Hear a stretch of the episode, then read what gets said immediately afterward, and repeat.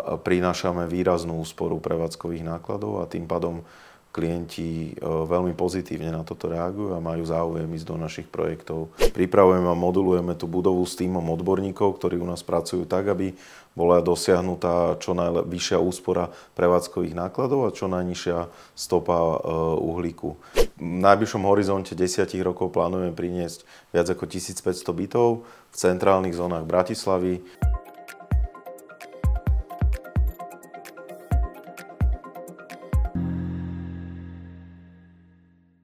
Spoločnosť Immocap je v Bratislave známa najmä ako developer komerčných projektov, predovšetkým nákupných centier alebo kancelárskych komplexov.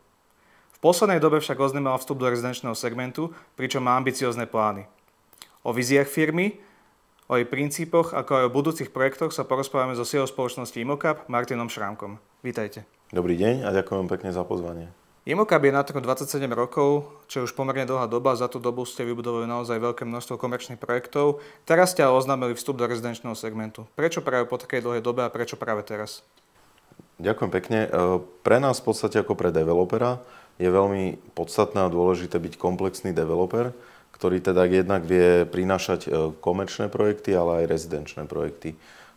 Obidva, tieto aj komerčná zložka, aj rezidenčná, spolu vytvárajú vlastne určitú synergiu a vytvárajú územia, ktoré sa potom spolu doplňajú, čiže ľudia v nich vedia bývať a vedia v nich aj pracovať. Takže toto bolo aj pre nás veľmi dôležité v Immocape, aby sme boli komplexný developer, ktorý vie prinášať aj riešenia na bývanie, aj pre prácu, keďže v posledných rokoch sme boli veľmi aktívni najmä v tých administratívnych budovách, tak sme cítili potrebu vlastne priniesť aj rezidenčné projekty. Na týchto projektoch sice dneska vstupujeme na trh, ale pracujeme už päť rokov.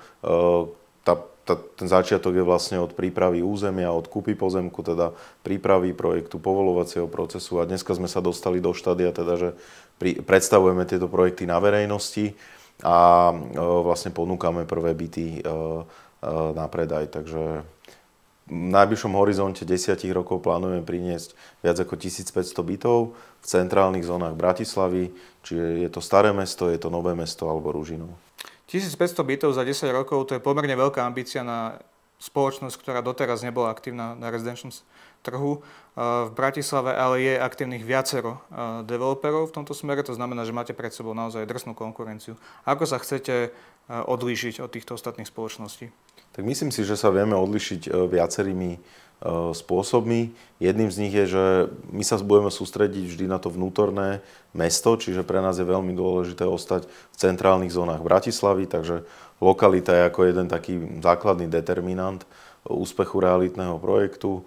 Ako som spomínal, sústredíme sa teda na downtown, čiže Staré mesto, potom v Novom meste máme vlastne projekt Nový Istropolis, kde budeme vlastne aktívni ohľadom teda Trnavského mýta a tejto lokality.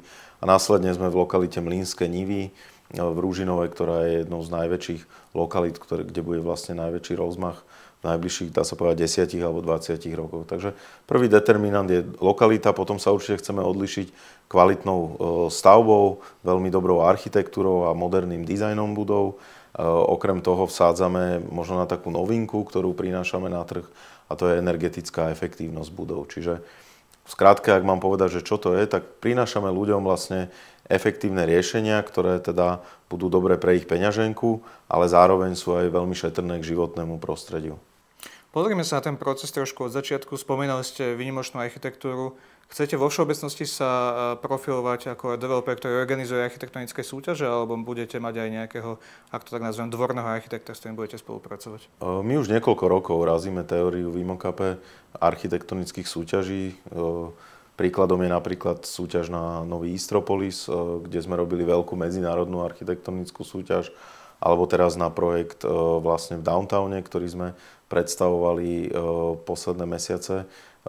Myslím si, že územie, ktoré je v tých centrálnych častiach, ale myslím si, že aj mimo, teraz si určite zaslúži architektonickú súťaž a je veľmi dobré vlastne z pohľadu aj developera a myslím si, že aj občanov a teda aj napríklad komunálu, keď sa takéto súťaže dejú, keď je vlastne kvalita tých súťaží zabezpečená, Podporuje to kreatívny proces, prináša to nové myšlienky, nejaké inovatívne prístupy k riešeniu a vždy je dobré si pozrieť viac riešení, vybrať to naj, najdôležitejšie. Takže v podstate nehávame si tie dvere otvorené, čo sa týka architektov, aby vždy zvíťazil ten najlepší tím, ktorý prinesie najlepší projekt do daného územia. Projekty ste predstavili už pred nejakou dobou, sú to nejaké týždne, mesiace. Ako zatiaľ reagujú potenciálni klienti? Máme veľmi pozitívne reakcie. V novembri sme začali s predajom projektu Millhouse, čo je devätnásťpodlažná rezidenčná väža v oblasti Mlynských nív. Hneď vedľa nášho projektu, ktorý sme teraz dokončili, projekt The Mill, kde ponúkame viac ako stopäťdesiat bytov, veľmi moderné technológie, myslím, že vysoký kvalitatívny štandard, hliníkové okná, drevené podlahy a v zásade ten predaj sa rozbehol veľmi dobre, máme už podpísaných viacero zmluv a v priebehu februára by sme chceli začať s výstavbou. Druhý projekt, ktorý štartujeme alebo budeme štartovať v najbližších dňoch, tak je vlastne projekt Kvarter, ktorý je projekt na Jegeho. Jedná sa o viac ako deväťdesiat bytov. Je to skôr také, by som povedal, komornejšie bývanie s átriom. Špecifikom toho projektu si myslím, že je veľmi dobrá architektúra. Jedná sa o projekt, ktorý prinesie energeticky efektívne riešenia, kde usporí ľuďom viac ako päťdesiat percent prevádzkových nákladov na energie. Takže to je druhý projekt, ktorým začneme. A potom budeme postupne prinášať na trh ďalšie projekty. Tá súčasná doba, čo sa týka predaja bytov, nie je celkom jednoduchá. Viacerí developeri na trhu hlásia, že tie predaje sú veľmi nízke alebo minimálne nižšie oproti ich plánom. Ako to je u vás? Tie vaše plány, ktoré ste si nejakým spôsobom stanovili, podarí sa, darí sa ich naplňať? Tak my máme prvý plán teraz spraviť predpredaj projektu niekde na úrovni do tridsať percent. Si myslím, že v priebehu dvoch, troch mesiacov sa nám podarí tieto čísla naplniť, či už pre jeden alebo druhý projekt. Áno, dneska nie je doba taká, že ľudia teda čakajú v ráde na byt, ale musím povedať, že spustili sme aj takú malú kampaň na ten Millhouse. Je veľký záujem z ľudí, máme veľa lídov, ľudia chodia na stretnutia, pýtajú sa, rokujeme, diskutujeme. Máme uzavreté už aj nejaké prvé zmluvy, takže myslím si, že ten záujem o to bývanie je, pokiaľ je ten produkt kvalitný, je v dobrej lokalite, je cenovo nastavený tak, aby ľudia si ho mohli dovoliť a aby im priniesol skutočne dobré bývanie. Smeroval som to otázku aj k tomu, lebo že niektorí developeri, aby, aby si teda pomohli pri predaji bytov, tak ponúkajú rozličné špeciálne produkty alebo ponuky k bytom, napríklad rozličné hypotekárne produkty alebo výhody napríklad pri zariadovaní bytov alebo pri predaji parkovacích miest. Pripravujete aj vy nejaké takéto benefity? Tak snažíme sa klientovi priniesť samozrejme čo najviac benefitov. Myslím si, že tým základným benefitom u nás, okrem teda kvalitnej architektúry, dobrých dispozícií, je teda tá energetická efektívnosť. To je niečo, čomu sa venujeme už dlhodobo v Immocape, kde vlastne prinášame moderné technológie do budov, tak aby skutočne tie prevádzkové náklady boli výrazne nižšie, teda až o päťdesiat percent ako v súčasných bytovkách, kde ľudia vedia, bývajú a to im prinesie samozrejme úsporu významných finančných zdrojov. Okrem toho rokujeme, máme individuálny prístup ku každému klientovi, ponúkame hypotekárne poradenstvo, špecialistov a snažíme sa skutočne vždy ten konkrétny byt priniesť presne tak, ako ten človek potrebuje. Čiže sme flexibilní v tej komunikácii a zabezpečiť to, čo klient potrebuje. Pristavil by som sa ešte pri tom technologickom vybavení bytov, lebo pravda je taká, že teraz, keď čítam ponuky developerov, tak každý vlastne hovorí, že pripravuje nejaký výnimočný technologický štandard a pracuje s takými a takými úsporami energie. Ako ste teda na tom vy? Tak ja si myslím, že toto je jedna z našich silných stránok a v podstate my sa tomu už venujeme dosť dlho. Dovolím si tvrdiť, že sme aj jedným z takých možno lídrov v tejto oblasti. Ono to začalo tak, že vlastne my sme tieto riešenia prinášali do administratívnych budov.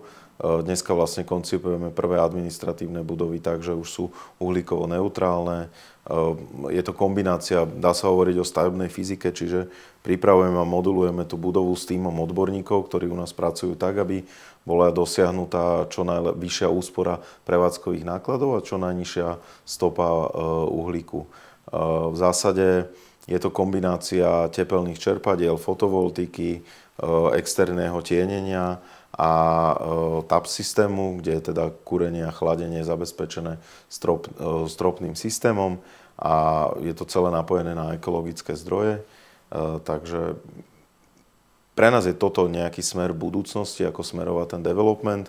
Sú aj príklady zo zahraničia, kde sa tomu už venujú, či už Holandsko alebo Nemecko. A budem rád, ak sa nám podarí byť jedným z priekopníkov takýchto vecí. Čiže ak tomu dobre rozumiem, tak tieto technológie, napríklad ten tap systém, stropné alebo, alebo vykurovanie alebo chladenie, bude štandardom pri vašich nielen kancelárskych projektoch, ale aj rezidenčných. Áno, chceme to priniesť aj do rezidenčných budov. V zásade už projekt Kvarter, ktorý som spomínal, tak priniesie toto riešenie a potom aj v ďalších projektoch, či už Istropolis alebo rezidencia na Botovej ulici, tak priniesie takéto riešenia. Keď sa na to tak pozrieme, na tie technológie, štandard a tak ďalej, tak samozrejme všetko niečo stojí. Pre akú, na akú cieľovú skupinu sa vlastne orientujete vo vašich projektoch? Tak je to viacero cieľových skupín. Záleží aj projekt od projektu, takže niektoré projekty sú stanovené na strednú, stredný segment, iné na vyšší stred alebo až po vyššiu cieľovú skupinu. Takže to sú nejaké také kategórie, ktoré my riešime. My nie sme developer, ktorý chce stavať nejaké sídliska alebo obrovské zóny, kde, kde je to možno monotónna tá architektúra alebo prináša to bývanie pre tisíce ľudí. Naše projekty sú vždy jedinečné. Máme v podstate také krédo, že kde odkrývame potenciál mesta práve tými projektami. Čiže hľadáme možno lokality, kde je nejaký potenciál priniesť niečo zaujímavé a každý projekt je špecificky zaujímavý svojou architektúrou, dizajnom a okrem toho tie technológie chceme do nich priniesť. V súčasnosti sa posúvajú do istej miery trendy bývaní. Mnoho ľudí už nehľadá taký ten typický model, že si kúpim byt a tam zostanem desiatky rokov. Mnoho ľudí dokonca nechce vôbec kupovať byt. A mnohí investori aj sa zaujímajú o segment nájomného bývania, komerčného nájomného bývania. Uvažujete aj vy nad týmto, nad vstupom do tohto segmentu? Tak v prvom rade my sme developer.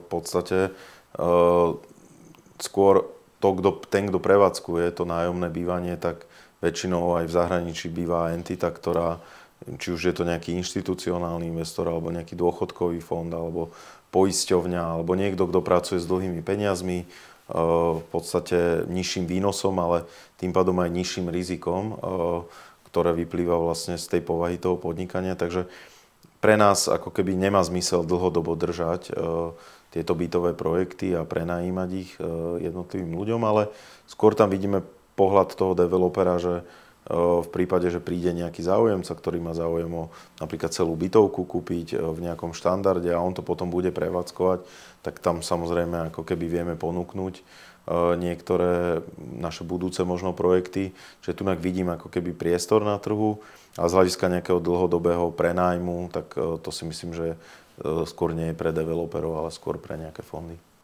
Pozrieme sa podrobnejšie na niektoré projekty. Spomínali ste samozrejme The Millhouse a Kvarter, ale taká do istej miery vlajková loď vášho developmentu, ak to tak môžem nazvať, je projekt na Botovej ulici v novom centre Bratislavy. Je to veľmi vysoko konkurenčné prostredie, vznikajú tam naozaj že tie najlepšie developmenty v Bratislave alebo tie, ktoré sa usilujú byť najlepšie. Ako sa presadí v takomto prostredí? Tak ja si myslím, že, že práve týmto projektom sa, a možno aj odlíšime od iných projektov v tejto zóne, čiže my sme si dali veľký dôraz na to, aby sme zorganizovali kvalitnú architektonickú súťaž a tá vygenerovala to najlepšie riešenie. Myslím si, že tá rezidencia, ktorú sme predstavili, je unikátna z pohľadu dizajnu v Bratislave. Druhá taká zaujímavá črta je, že že je postavená vlastne, alebo bude postavená na budove bývalej teda Design Factory zámočníckej dielni, ktorá ostane zachovaná a vlastne na historickej budove sa postaví moderná stavba. Takýchto vlastne prípadov ešte na Slovensku myslím, že nie je žiadny. Takže to bude veľmi zaujímavé ako keby bývať práve nad tým historickým, čo prinesie samozrejme nejaké nové kvality do takéhoto developmentu. Okrem toho tá budova je vyosená na štyridsaťpäť stupňov, práve preto, aby získavala čo najviac svetla vlastne zo všetkých strán a výhľady tej budovy boli najlepšie, či už to bude výhľad na hrad, alebo na Dunaj, alebo do iných častí mesta. Vlastne typická okrem toho aj tým, že sú tam vlastne okná od spodu po vrch, čo, čo vlastne ešte viac presilní tie byty, poskytne skutočne taký, taký kvalitný rast bývania. Budú tam určite moderné technológie a veľký dôraz sme kládli spolu s architektami aj na exteriér budovy. To znamená, byty budú mať veľmi veľkorysé exteriérové plochy, či už to budú balkóny, alebo terasy, alebo lóžie. A toto si myslím, že práve v tom downtowne môže byť tou konkurenčnou výhodou. A asi tak. Potom, čo sa týka administratívnej budovy, ktorú ideme stavať pre spoločnosť zet es é, tak tá je od začiatku koncipovaná ako karbonovo neutrálna budova. Bude to, myslím, že prvý development, ktorý skutočne už počas výstavby bude šetriť výrazné množstvo zabudovaného uhlíka.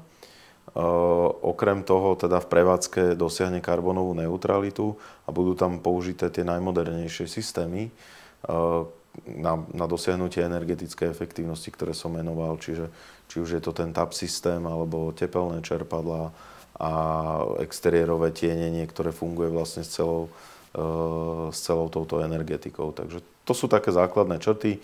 Mimo toho v strede toho developmentu bude veľká zelená plocha, ktorá bude slúžiť vlastne pre užívateľov obidvoch tých budov, takže to sú, myslím, že kvality, ktoré vieme do toho downtownu priniesť a obstať v tej silnej konkurencii. Ešte by som sa vrátil k architektúre tej bytovej, bytovej časti. Vy ste robili súťaž medzi viacerými poprednými českými a slovenskými ateliérmi a ten ateliér, ktorý vyhral Chybík-Krištof, teda priniesol, povedal by som, taký najradikálnejší dizajn. A je tak do istej miery pravidlom, že tie radikálnejšie dizajny sú aj drahšie. Prečo ste sa rozhodli práve pre takýto, hoci ste asi vedeli, že keď ste, keď ste videli tie vizualizácie, že, že wow, že toto bude asi dra, drahšie a náročnejšie? Tak práve v tejto lokalite sme mali pocit, že o, keďže je to jedna z tých najlepších lokalít v Bratislave, najviac sa rozvínajúcich, jak ste vypovedali, kde sú tí najlepší developeri, tak o, sme mali pocit a myslím si, že aj taký úprimný záujem priniesť niečo nové, čo ešte na Slovensku teda nemáme. Takže sme vsadili na veľmi kvalitný dizajn, high-endové také bývanie v podstate a, a samozrejme sme si vedomi toho, že prinesie to aj zvýšené stavebné náklady, ale práve tu si myslím, že to má zmysel v tejto lokalite a tá pridaná hodnota z toho dizajnu, ale aj nie je to len o dizajne, ale aj o kvalite tých dispozícií, ktorú architekti priniesli a o tých exteriérových plochách, tak že sa to vráti v podstate. Downtown je pomerne špecifická lokalita v rámci Bratislavy, ale v podstate aj Slovenska, alebo možno aj celej strednej Európy. Myslíte si, že tu vznikne kvalitné prostredie pre život tých budúcich obyvateľov? Lebo jedna vec je kvalita toho samotného bytu, ale potom aj otázka toho prostredia. Tak ja verím, že áno. Samozrejme, dneska ešte ten downtown nie je celý dotvorený, čiže možno sme niekde v tretine alebo v nejakej polovici toho, čo vznikne v tej časti mesta. Verím tomu, že áno, že v podstate ľudia, aj keď chodia zo zahraničia na návštevy do Bratislavy a pozrú sa vlastne, čo tu vyrastlo za posledné roky, tak si myslím, že možno sme aj taký unikát v rámci strednej Európy, že vieme riešiť takéto veľké územie. A pokiaľ, pokiaľ developeri v rámci tej zóny budú spolu, spolupracovať, tie projekty budú na seba nadväzovať, poskytnú vlastne ľuďom priestor, či už okrem toho teda, že tam bude bývanie a administratíva, a tak poskytnú dostatočnú občiansku vybavenosť, čo si myslím, že sa črtá, že tam bude nejaké miesta pre kultúru, pre spoločenský život, možno v budúcnosti, v blízkosti aj nejaké školy a, a ďalšie veci, ktoré sa musia doplniť, tak si myslím, že môže vzniknúť taká ako mestská zástavba hneď vedľa historického mesta, ktorá dlhodobo bude budem jedným z tých najlepších miest v Bratislave. Vy ste to už naznačili, ale ešte takto by som sa priamo spýtal, je niečo, čo vám chýba v, tej, v tejto časti mesta? Čo by ste vy doplnili, alebo čo by ste privítali, čo by malo vzniknúť v bratislavskom downtowne? Tak si myslím, že náš projekt, keď tam bude, tak bude určite veľkým doplnením, ale určite asi je to viac ešte tej infraštruktúry, treba doriešiť dopravné veci v rámci toho, tak aby tam v budúcnosti nevznikali nejaké zápchy a okolo toho teda fungoval celý ten ekosystém, priniesť viacej občianskej vybavenosti, možno aj tej nekomerčnej, či, či už z pohľadu nejakých škôl alebo škôlok, alebo teda nejakých ešte ďalších kultúrnych vecí, ktoré teda aj my plánujeme v rámci našeho developmentu urobiť. Vy sa do istej miery podielate na plánovaní nielen downtownu, ale aj toho rozšírenia centra Bratislavy, Mlynských nív, kde sa teda teraz rieši veľkourbanistická štúdia, tzv. Muška. Vy tam tiež máte nejaké plány, čo by ešte mohlo pribudnúť v rámci, v rámci tejto oblasti? Tak ja sa teším, že mesto vlastne robí takúto zmenu územného plánu, ktorá zatiaľ ešte v Bratislave vlastne nikdy nevznikla. A fádním tomu, aby, aby sa to v horizonte krátkeho času podarilo. Myslím si, že tam sa bavíme o komplexnom novej časti mesta. Práve, práve tá lokalita Mlynských nív je zaujímavá tým, že bude priamo v budúcnosti vlastne nadväzovať na ten downtown a bude to akýmsi pokračovaním downtownu cez ten bulvár Mlynské nivy až po Bajkalsku. Vznikne tam veľa bytov. Myslím si, že tá regulácia prispieje k tomu, že to mesto bude vyzerať moderne. Bavíme sa tam o novej infraštruktúre vo forme škôl, škôlok a, alebo občianskej vybavenosti, parkov. Viem, že tá mesto plánuje v budúcnosti priniesť novú električku, takže je to podľa mňa veľmi dobré, že práve tie brownfieldy, ktoré boli kedysi na okraji mesta, sa dneska už územne plánujú na dlhé roky dopredu. Samozrejme, tá zmena ešte potrvá desať až dvadsať rokov, kým sa to tam všetko postavia, ale je to organizovaný prístup, ktorý proste zabezpečí to, že v budúcnosti tá, ten development tam bude kvalitný, bude jasne regulovaný s princípmi a na konci dňa si myslím, že ľudia to ocenia a prepojí to celý ten downtown. Takže... Vy tam teraz dokončujete projekt The Mill, kancelárskú budovu, ktorá je teda ešte dosť dlho predtým, ako bola vôbec dokončená, tak bola na sto percent prenajatá. Myslíte si, že zohralo nejakú rolu práve to, ako bude možno v budúcnosti tá štvrť vyzerať pri ponúkaní toho produktu klientom? Určite áno, ale musím povedať, že už dneska tá štvrť je etablovaná ako tzv. City Business District. V podstate centrálna zóna pre administratívu a okolo je veľa, veľa kancelárskych budov. Čiže tí nájomcovia majú túto zónu radi, je to veľmi dobrá lokalita. V podstate sú tam veľké korporácie, už dneska veľa tisícov, desaťtisícov metrov štvorcových, takže, takže išli sme už viac menej stavkou na istotu. Tá lokalita v tejto časti bola etablovaná, ale spolu aj s tou budúcou víziou, že tam bude viac a viac bývania, viac infraštruktúry, tak, tak to dáva vlastne na pridanej hodnote tej lokalite a určite je to dôležité pre tú úspešnosť toho projektu. Trend súčasnosti je do veľkej miery prepájať kancelárske zóny s obytnými alebo s kultúrnymi časťami mesta. Koniec koncov ani, asi ani tí nájomcovia nechcú sa dostať do situácie, že vyjdú po pracovnej dobe z tej budovy a vyjdú do nejakej úplne mŕtvej zóny. A tým prechádzam do istej miery aj k vášmu, ak mám povedať, druhému vlajkovému projektu, možno ešte významnejšiemu, alebo určite ešte významnejšiemu, a to je samozrejme Nový Istropolis. Je to pomerne exponovaný projekt, aj mediálne exponovaný. Čo môžeme očakávať v najbližšej dobe, čo sa týka Nového Istropolisu? Aký bude ďalší postup? Tak verím, že, že v najbližšej dobe v priebehu možno horizonta jedného roka začneme s výstavbou, čiže vlastne buracie práce sú už ukončené. Dneska pokračujeme v povoleniach ďalej tak, aby sme niekedy koncom budúceho roku, teda dvetisícdvadsaťštyri, získali všetky potrebné povolenia, tak aby sme vedeli vlastne pristúpiť k začiatku výstavby prvej fázy projektu a veľmi sa na to teším, lebo to zmení tvár Trnavského mýta, ale aj celého mesta. Táto prvá fáza projektu, to sú vlastne kancelárie, ak si dobre pamätám. Je momentálne v Bratislave situácia vhodná pre výstavbu nových kancelárskych budov? Tak dneska si treba povedať, že sa historicky stavia najmenej administratívnych budov a práve roky dvetisícdvadsaťpäť dvadsaťšesť budú roky, kedy nebudú na trh uvedené nové administratívne budovy, čo zatiaľ ešte v histórii nebolo. Samozrejme, proti tomu ide téma kedysi covidu a dneska si myslím, že už tá téma práve že aj zaniká a ľudia sa vracajú naspäť do kancelárií a v podstate do veľkej miery sa preukázalo, že home office asi nie je ten budúci štandard a je to skôr to, že ľudia sa tešia do, do kancelárie na tú interakciu, na to, že im to poskytuje tie veci, ktoré na prácu potrebujú.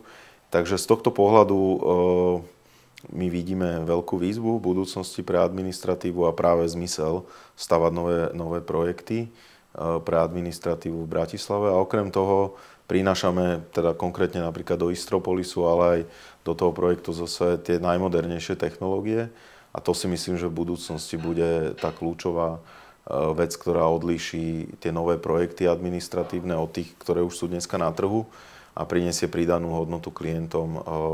Vieme, že bude uhlíková daň v roku dvetisícdvadsaťsedem, čiže väčší a väčší dôraz bude na to a budú úspešnejšie tie budovy, ktoré budú vlastne uhlíkovo neutrálne. Okrem toho úspora energií, keď boli teraz energetická kríza, tak vlastne ukázala, čo to vie s prevádzkovými nákladmi prenájomcov urobiť.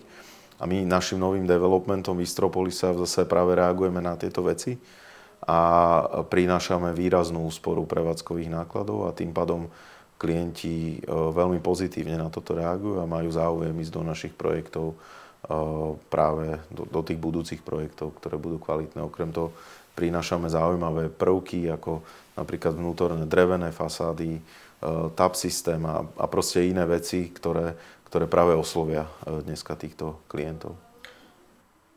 Je pravda, že klienti, alebo teda nájomcovia sa vracajú postupne do kancelárií z, z tých home officeov.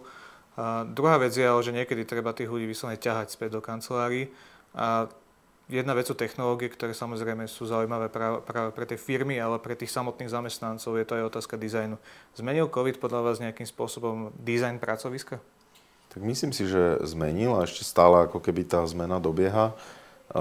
Dneska vidíme my pri našich nájomcov, že práve možno zriadiť si novú kanceláriu alebo zmeniť tú kanceláriu alebo ísť do nové, nových priestorov, do novej lokality, tak môže byť veľkým driverom práve pre, pre tých zamestnancov alebo pre management, ktorý teda vďaka tomu sa podarí zamestnancov dotiahnuť naspäť do, do práce, hej, a práve z tých home officeov. Čiže firmy sa snažia im priniesť veľa benefitov a zriať, spraviť aj ten fit-out a to pracovné prostredie také, aby práve to lákalo tie nové talenty a aby mali chuť prísť ráno do práce, aby mali čo najlepšie prostredie, podávali čo najväčší výkon. Takže my sa snažíme spolu s, s tými firmami vždy pracovať na tom dizajne, ale aj na tej funkčnosti Týchto, týchto administratívnych priestorov, aby to bolo pridanou hodnotou a práve tie ciele, ktoré potrebujú dosiahnuť, tak vďaka tomu získali. Takže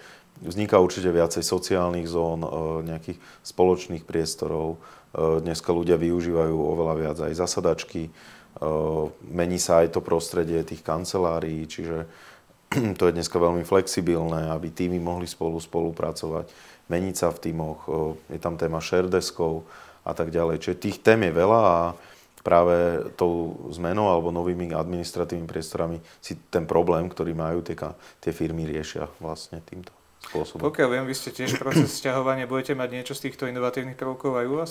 Určite, tak chceme ísť príkladom, takže, takže veľmi sa tešíme na naše nové kancelárie a vlastne od januára sa sťahujeme do nášho nového developmentu The Mill, kde teda si myslím, že budeme mať veľmi zaujímavý dizajn, veľmi vlastne na firmu pripravené riešenie, tak aby sa nám dobre pracovalo. Okrem toho tam budeme mať naše nové predajné miesto pre vlastne všetky rezidenčné projekty, ktoré budeme robiť. Takže bude to priamo vlastne vedľa našich ofisov, takže aj kolegovia to budú mať veľmi blízko, budú vedieť s klientami veľmi flexibilne sedieť a riešiť veci. Takže bude to taký náš nový hub.